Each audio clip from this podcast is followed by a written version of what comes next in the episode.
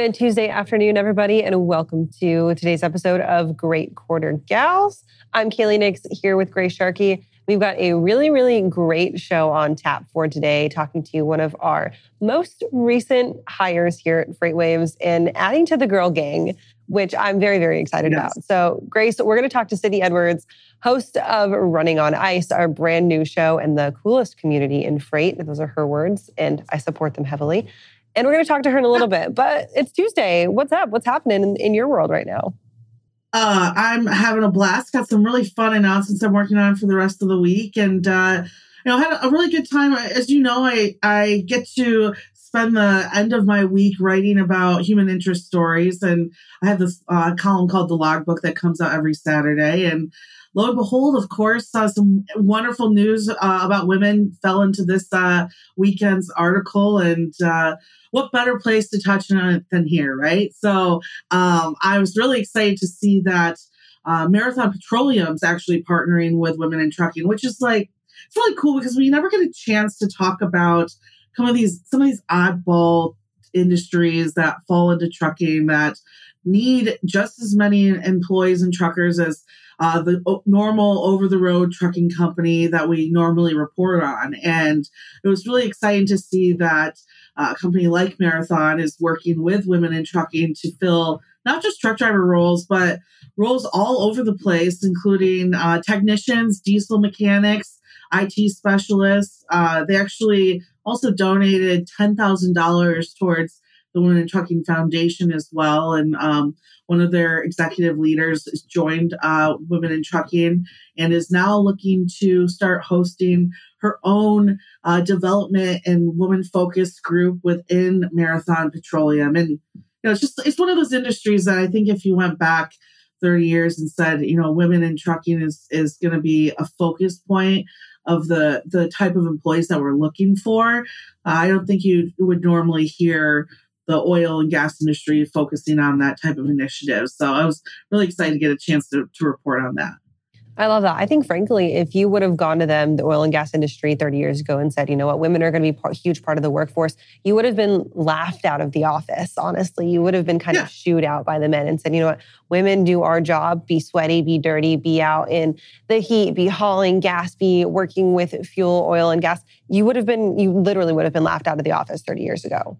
Yeah, and it's uh it's a really great space too for um, different type of federal grants and, and, women focused initiatives. I know the leading ladies of logistics, Tristan Simmons over there, has talked to me about a number of uh, female owned companies and trucking companies that haul frac sands and work for the oil fields exclusively because you know they get um, subsidies from the government in order to to focus on that industry as a whole. So it's a need of these uh, employees and uh, what was really interesting, uh, there's actually a study that Women Trucking did where they found that 55% of the female respondents have only driven for one carrier. So when you talk about really trying to figure out this like retainment issue mm-hmm. and trying to find the type of employee who's going to stick to a job, you know, ladies, we're killing it right there. We're we're loyal. We're loyal to the end, right? We're ride or die. That's how it works over here. the definition of a ride or die is a driver who stays with a company through thick and thin. And I love that as well. and so speaking of this, this ties in really well with another article that was published on FreightWaves last week, talking about how diversity and inclusion initiatives, not only just within gender initiatives, but also mental health acceptance and talking about flexible work, how those aren't now necessarily just goals for companies to strive to. They're being used as recruiting tactics. And those companies are specifically appealing to a generation of younger people who are looking for flexibility in their workforce and who are looking for those core values baked into where they're looking to work, whether that's in initiatives to hire more women or to hire pe- more people of color or even just to kind of build that not only as like a goal of like, eh, we're trying to be inclusive, but as like a no, we are building inclusivity into our core values. And I think that's really important when you're sourcing a company or maybe looking for a new job. That's something that technology and resources like Women in Trucking's Professional Driver Hub can help provide as well, right? So let's talk about the hub really quickly before we get into Sydney, who is actually with me in studio today. Let's talk about the Professional Driver Hub and how it kind of answers any FAQs and it gives female drivers a chance to talk to real women who have been in positions and who have done the job. And it's not just talking to an executive who thinks that they know what's going on on the ground. Yeah, you know, I really love this because it's it's almost like a much more interactive uh, Indeed or um, Glassdoor than even a lot of us get to to get to choose from. And you know, it's it's interesting because let's say you, and I wanted to go into a different field. We both have such a strong LinkedIn presence or Twitter preference er, presence that we could more than likely just reach out to individuals and, and ask how that job would be. But there's not really that type of media, social media presence business wise when it comes to trucking, right? There's not a, a place to media go. I mean, you're going to find Ingrid Brown quite quickly, right? But um, besides her, there's not a way to, to find these individuals and ask those those tough questions that you definitely don't want to you might just be more nervous to ask on that first interview, right? So I really like this. I think it, it's if you go through the the hub as well and see the questions get very detailed and, and very focused on the, exact roles and, and exactly how that job would work. So there's really no question that goes unturned and and it's once again a safe space that I think women can know they can go to and and know that it's also produced and put together by women um, and not just you know an executive like you said a male executive who might not understand uh, the female's perspective doing the right thing and saying that you're doing the right thing are two completely different things. so you can check out both Grace's logbook as well as that story talking about DEI initiatives up on freightwaves.com. And Grace, now I think it's time to welcome our in studio guest of the day. We've got Sydney Edwards with us, who is the writer of the Running on Ice newsletter, which launched about a month ago now. We've got her first show episode of Running on Ice, which launched last Friday. So, Sydney, thank you for being here and thanks for agreeing to sit in the hot seat of Great Quarter Gals. I had to. If Kaylee asks you to do it, you say, okay.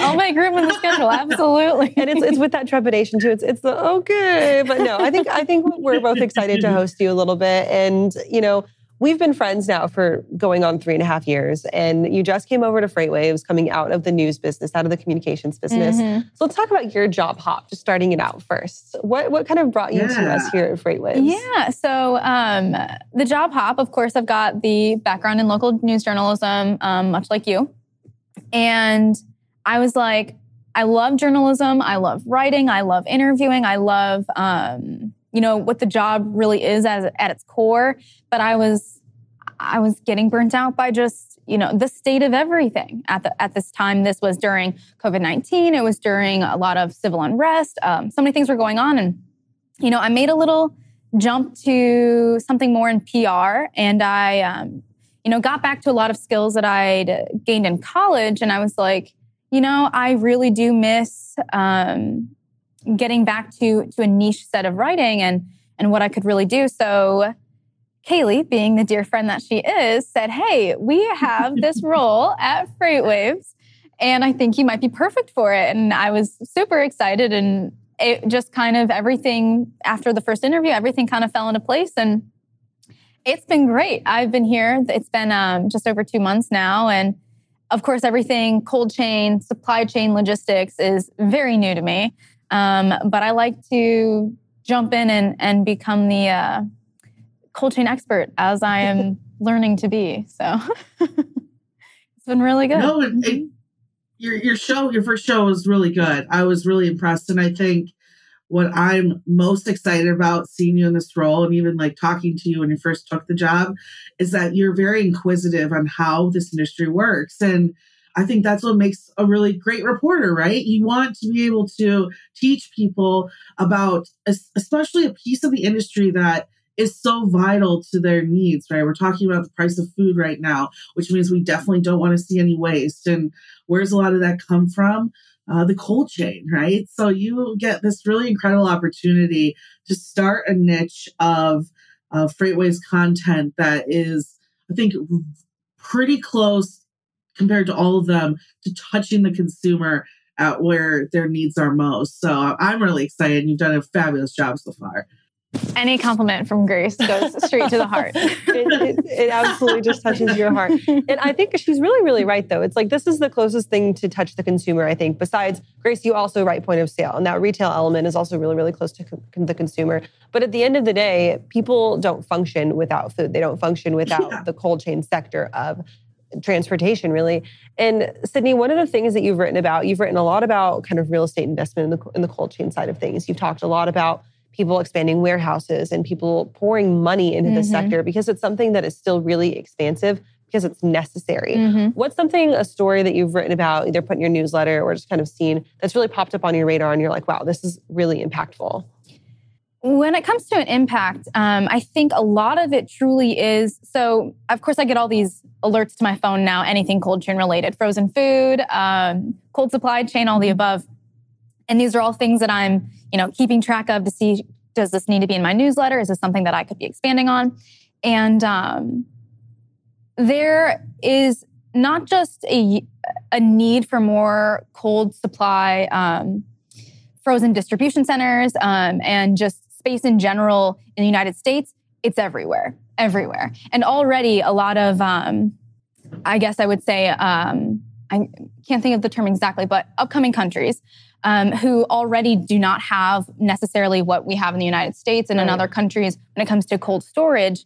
They need it more than ever right now. Is is what I'm seeing. All these articles that are coming out of other countries, and and we're trying so hard. And whether it's to store food, whether it's to store vaccines, all of that is still happening while while we're working on third, fourth, fifth uh, version of the vaccine. Other countries still haven't been able to get um, their mm-hmm. their second dose just because we don't have cold storage to to supply them with. So I would say just the fact that all these companies are are expanding and there are many um, I actually just wrote about this just last week, I believe it was.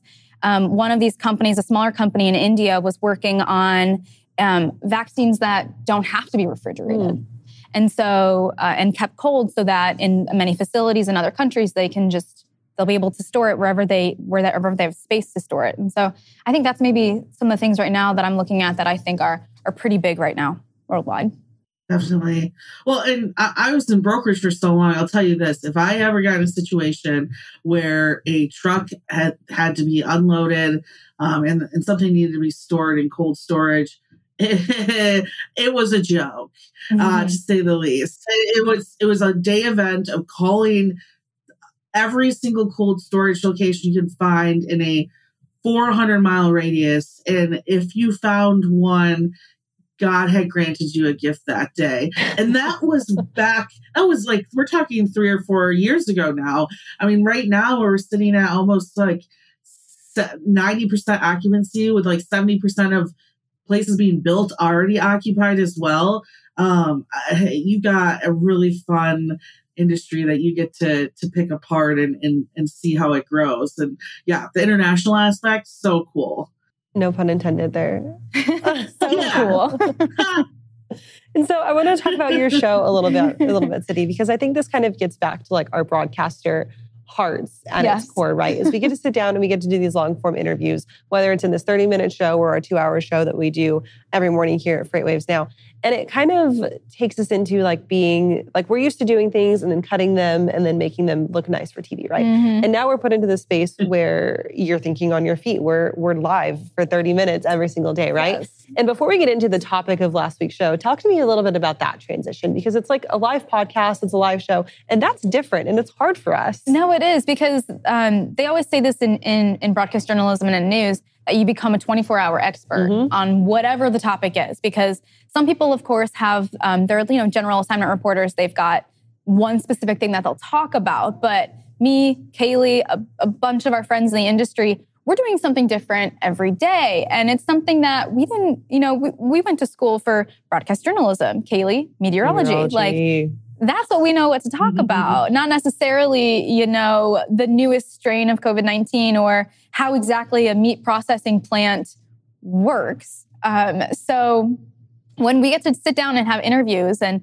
uh, the short I guess the short frame that that a news piece is, we're able to sit down with somebody and film it and and ask those questions on the side of okay, can you can you dumb that down for me? How, how exactly yeah. does that affect everybody? You know, um, and now sitting here doing interviews, much like this one right here, there's no room for um, edits to be made and cutting out all of my ums and likes and every random question that I might ask. So it's been um, the first first trial, first run and go. I think it, it went pretty well, but it was different to sit there and say, okay, now when I ask this question, I, I better ask it right because it's live and it's being recorded and we're not editing it. so speaking of that first show, we've got a clip of that first show of Running mm-hmm. on Ice from last week. And so let's play that right now and check it out. So I would actually like to talk specifically about labor shortages and what is at risk when a business is stressed, when employees are stressed at work like this. Yeah, absolutely. So what we're seeing is um, you know when when folks aren't available and you don't have the ability to see uh, in real time what's going on because of labor shortages you end up having uh, a whole bunch of operating gaps that occur. Those operating gaps might be for example around quality uh, or around service uh, delivery or uh, you know time to task but also in some cases uh, with the kinds of products and the kinds of use cases we support, we see inventory um, uh, issues. We have equipment failures that go unmonitored, or power and um, uh, and grid related uh, energy electricity failures that end up causing spoilage and loss. So there's a whole range of downstream effects of not having enough people on site. Uh, one of the common uh, problems is that you end up with a lot of you know unforced errors, so to speak, stuff that gets lost or, or wasted because there wasn't enough weren't enough eyeballs uh, on the task or or stuff was left unmonitored. In cold chain, in particular, that often takes the form of uh, energy and or uh, equipment failure causing the equipment to go down and then if you don't have people on site checking things you might lose product or end up with a hotspot in a warehouse and and that's expensive because you're literally throwing dollars into the ground especially at a time like this, right? We're still talking labor shortages. We're still mm-hmm. talking mm-hmm. having a hard time of getting people into truck transportation jobs, including warehousing, even though our job market is still really hot. And this is a really good point, too. Was there anything else that came out of your first show that you thought was like really, really insightful? Absolutely. So that was uh, Manik Suri. He's the founder and CEO of Therma. And so Therma is working on basically a temperature monitoring system that they have with IoT tech um, and it's it's not the last mile; it is the stationary uh, cold storage distribution center, freezer, whatever you have that it is monitoring. And so the big thing that they're working on is food spoilage and food waste, mm-hmm. and they're trying to battle the trillion dollar food waste crisis that we have in the world right now. And so they're working, of course, on, you know, they've got an app product that, you know, tells you when temperatures aren't right or food is being spoiled or a door is open and something is leaking, all to combat what's what the things that he had said um, that can happen in a workplace when you know there's either not enough people there or something just ends up happening with equipment. But they're also working on, and, and this is one of their newer products that they have out. It's smart refrigeration and clean cooling is what Manik is calling it.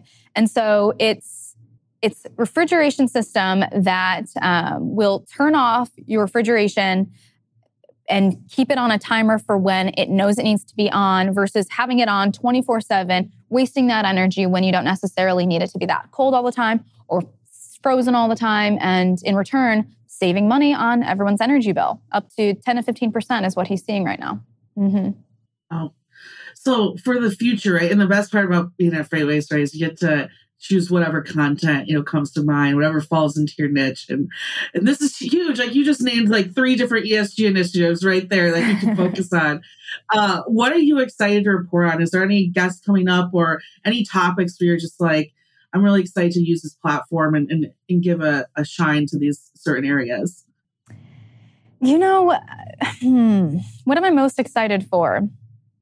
I think probably I probably, I, I, think I would be more excited to talk um, about maybe food shortages in other countries. Yeah. I do find that to be super interesting. And um, next week, I'll actually be talking with the folks at Tive, who we're all very familiar with, um, more about keeping customers happy. But you know, I'm so open to what I'm hearing. I think that's like you mentioned, the curiosity in me, and just wanting to know more about everything cold mm-hmm. chain related. So I am so open and and ready. I'm I'm interested in most things. So so it's absolutely an unshameless plug. If you're watching this and you have anything that you want to talk about with Sydney, send it over to right. Running on Ice.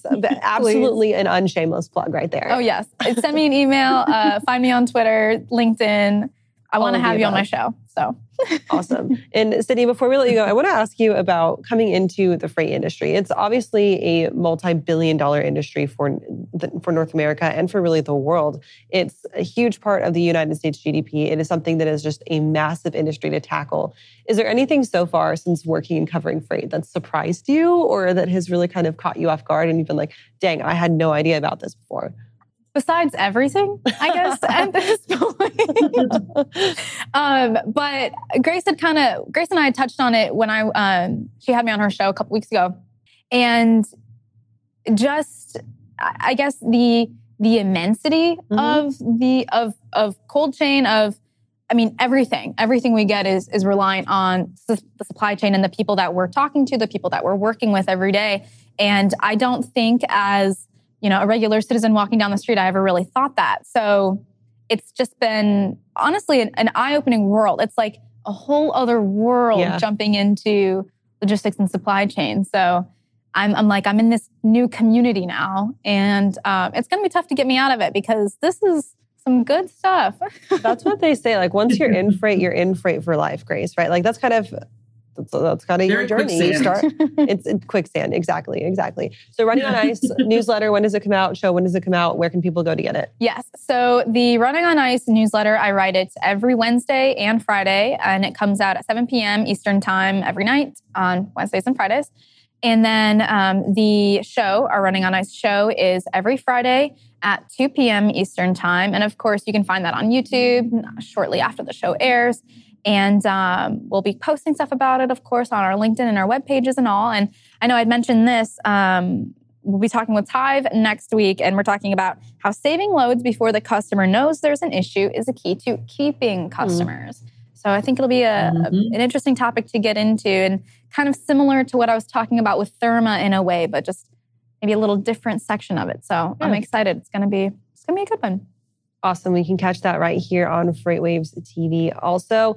And, you know, Grace, you and I both have tons of other stuff that we've got in the works. Point of sale this week is delayed because we've got our exciting uh, small fleet owner operator summit coming up tomorrow afternoon.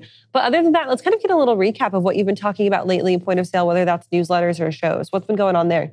Point of sale recently been really focused. Uh, last week actually had uh, Jack Daleo on to talk about a lot of these on demand last mile delivery services having some trouble, whether it's a company like Grubhub, who just basically had their value slashed in half, and uh, their owners are trying to sell it for, for whatever value they can.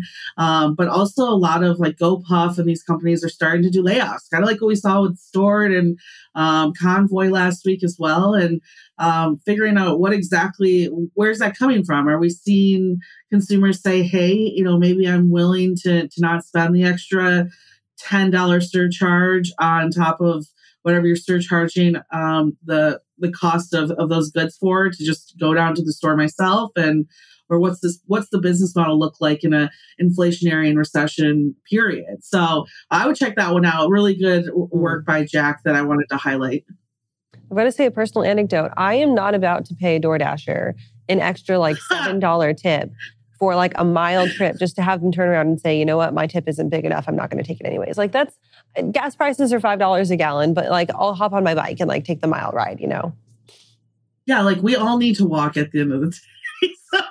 I'm, I'm on not? like a nine day step streak right now 10,000 steps. So gotta hit, gotta hit that higher Woo! step streak. Gotta hit that. And then last thing last, of course, we always talk about um, uh, drive time with Grace Sharkey on Road Dog Radio. What's up with that today and tomorrow?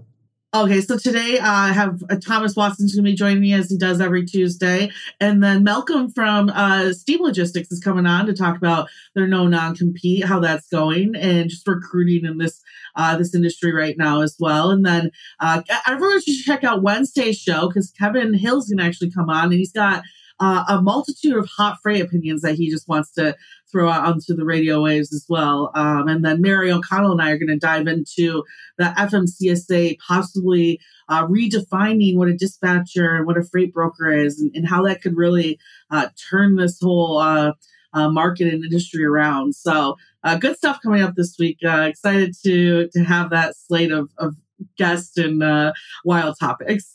I will bet money that Kevin Hill mentions frozen margaritas tomorrow with you on drive time. But that does it for us here on Great Quarter Gals. Grace, another great episode, and we were so excited to have Sydney on. Go find all of our content, honestly. You can find all of us on Twitter. You can find all of us on LinkedIn. Give us a like, give us a follow, give us a subscribe. We'll see you guys next week right here for Great Quarter Gals. One, two, three.